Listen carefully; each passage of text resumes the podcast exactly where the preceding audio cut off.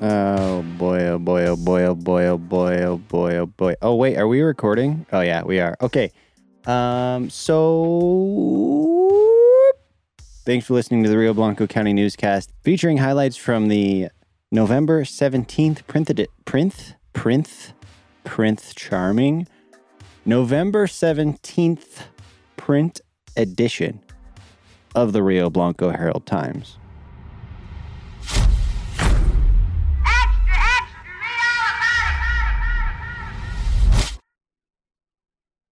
Let's jump into the quick hits, starting with the snippet from this week's Rio happenings.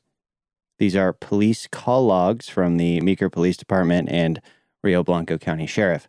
Quote A motorist called in a traffic hazard of a massive deer laying horizontally on the road. Upon the deputy's arrival, he decided the deer was average at best. Shop at Home starts next week or maybe this week by the time you're listening to this. Shop local at participating businesses and enter to win $25 each week through December 22nd. And let it be known that this is the first of multiple reminders to keep at least some of your holiday dollars in your hometown. On that note, mark your calendar for the annual Rangely Bazaar and Craft Fair, Saturday, December 10th, starting at 10 a.m. Find more community happenings on page 3. On the Meeker side, be sure to check out the holiday calendar on page 5 from the Chamber of Commerce. Upcoming events include Holiday Bingo, the Parade of Lights, and more. The election is finally over. I think Colorado's 3rd Congressional District Representative Lauren Boebert will return to the halls of Congress for another two years following a narrow victory of just under 600 votes.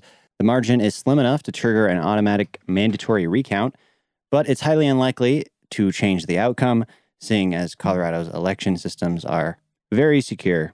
Shout out Colorado Clerk and Recorders. Shout out. Shout out people who actually understand how ballots are tabulated. According to news reports, Adam Frisch reportedly called Lauren Boebert to concede Thursday morning. So that's that. The race surprised a lot of people, including us, since our district leans heavily red and was expected to be safe for incumbent Boebert. You can find updated election results at the Colorado Secretary of State's website, and in case you missed it, how Rio Blanco County voted on everything this year. Find links to those items in the description under the heading Elections.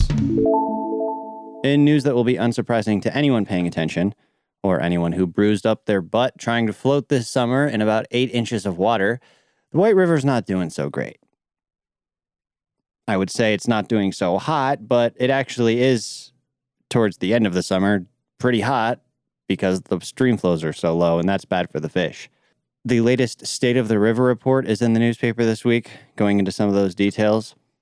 If you want to check out those statistics, this is a big problem for everyone, including the Rio Blanco Water Conservancy District, who last week issued a call on the river after a unanimous vote by their board. So, what does that mean exactly? Well, essentially, and taking into account that we are not lawyers or water experts, a call means the Rio Blanco Water Conservancy District is making a legal claim to the amount of water they are entitled to by right. According to a press release, this is because they're having trouble generating electricity from the Taylor Draw Dam due to low flows, and this translates to lost revenue, specifically 35% lost revenue. And that's a problem. Here's Rio Blanco Water Conservancy District Manager Alden Vandenbrink telling the HT about exactly that. What we're looking at is roughly a 20% reduction in flows and a 20% reduction in revenues. Seasonal reduction. Mhm. You know, summer's coming earlier, spring's melting earlier.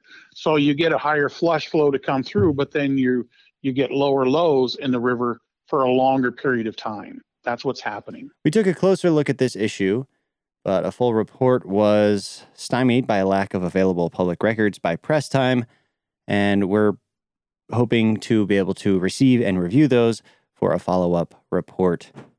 And just quick heads up when we say press time, what we're talking about is the newspaper isn't being written right up until the moment that you read it. There's a very logical explanation for all this.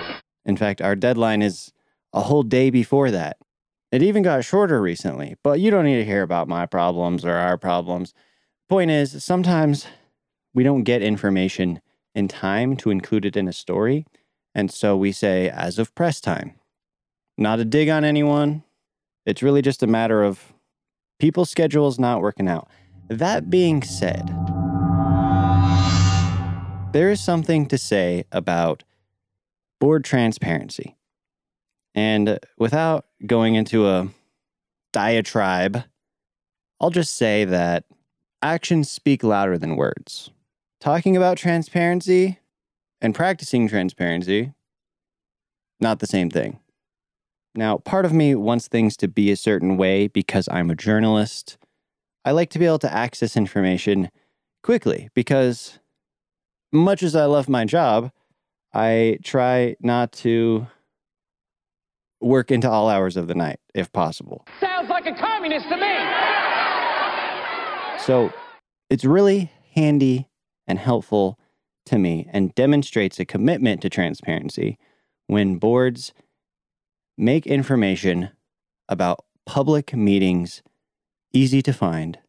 And even if they have the capability, making those public meetings easy to attend, or at the very least, if, if none of those things are possible, being able to access the records of those meetings called meeting minutes easily without having to even contact anyone because we have this thing called the internet and you could put stuff on there. And you're probably thinking, what? I could put stuff on there? I'm going to try that. You should. You should try it. Imagine you have a piece of paper with information that you want people to know. This is going to be crazy. You could take a picture of it, a photo, you know, like an actual image, and then you could put that on a, you could put it in a Google Drive folder. You could put it on social media. But I'm not done yet. And you're probably thinking, "What social media? We're not ready for that conversation. It's just like, you know, the end of uh, human uh, social health and happiness as we know it. But that's a conversation for another day. All right, then, keep your secrets. Anyways, point is, I don't know what my point is. Go read about the call on the White River. It's actually historic. It's never been done before. Um, and it demonstrates, well, probably m- more to come in the future.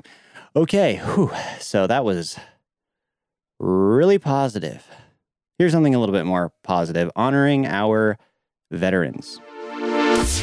Veterans Day events on both ends of Rio Blanco County honored local veterans last Friday. One of our favorite excerpts was about Corky Powell and his dad, Cecil. Quote, both Powells have earned Purple Hearts. Cecil has two. I was a slow learner, he said. End quote. Find more in the story on the front page. In local sports, Meeker Volleyball took fourth place at state with several players putting up excellent numbers stats wise. There are lots of photos on pages 10 and 11 this week. Winter sports coverage will pick up by next week. Extra, extra, read all about it. 50 years ago, the Meeker Herald published, quote, Speaking of mistakes, the type lice crept into our composing room last Wednesday night and moved a couple of lines of type around. By morning, they had McGovern with 1,536 county votes and Nixon trailing with 414. You can see what a dilemma this put the Republicans in, while maybe the Democrats thought they had a good thing going. Anyway, President Nixon did have a larger count over McGovern. Those pesky lice. End quote. That's all for this week's news highlights. Find more in print and online at ht1885.com. And thank you for supporting 138 years of community journalism.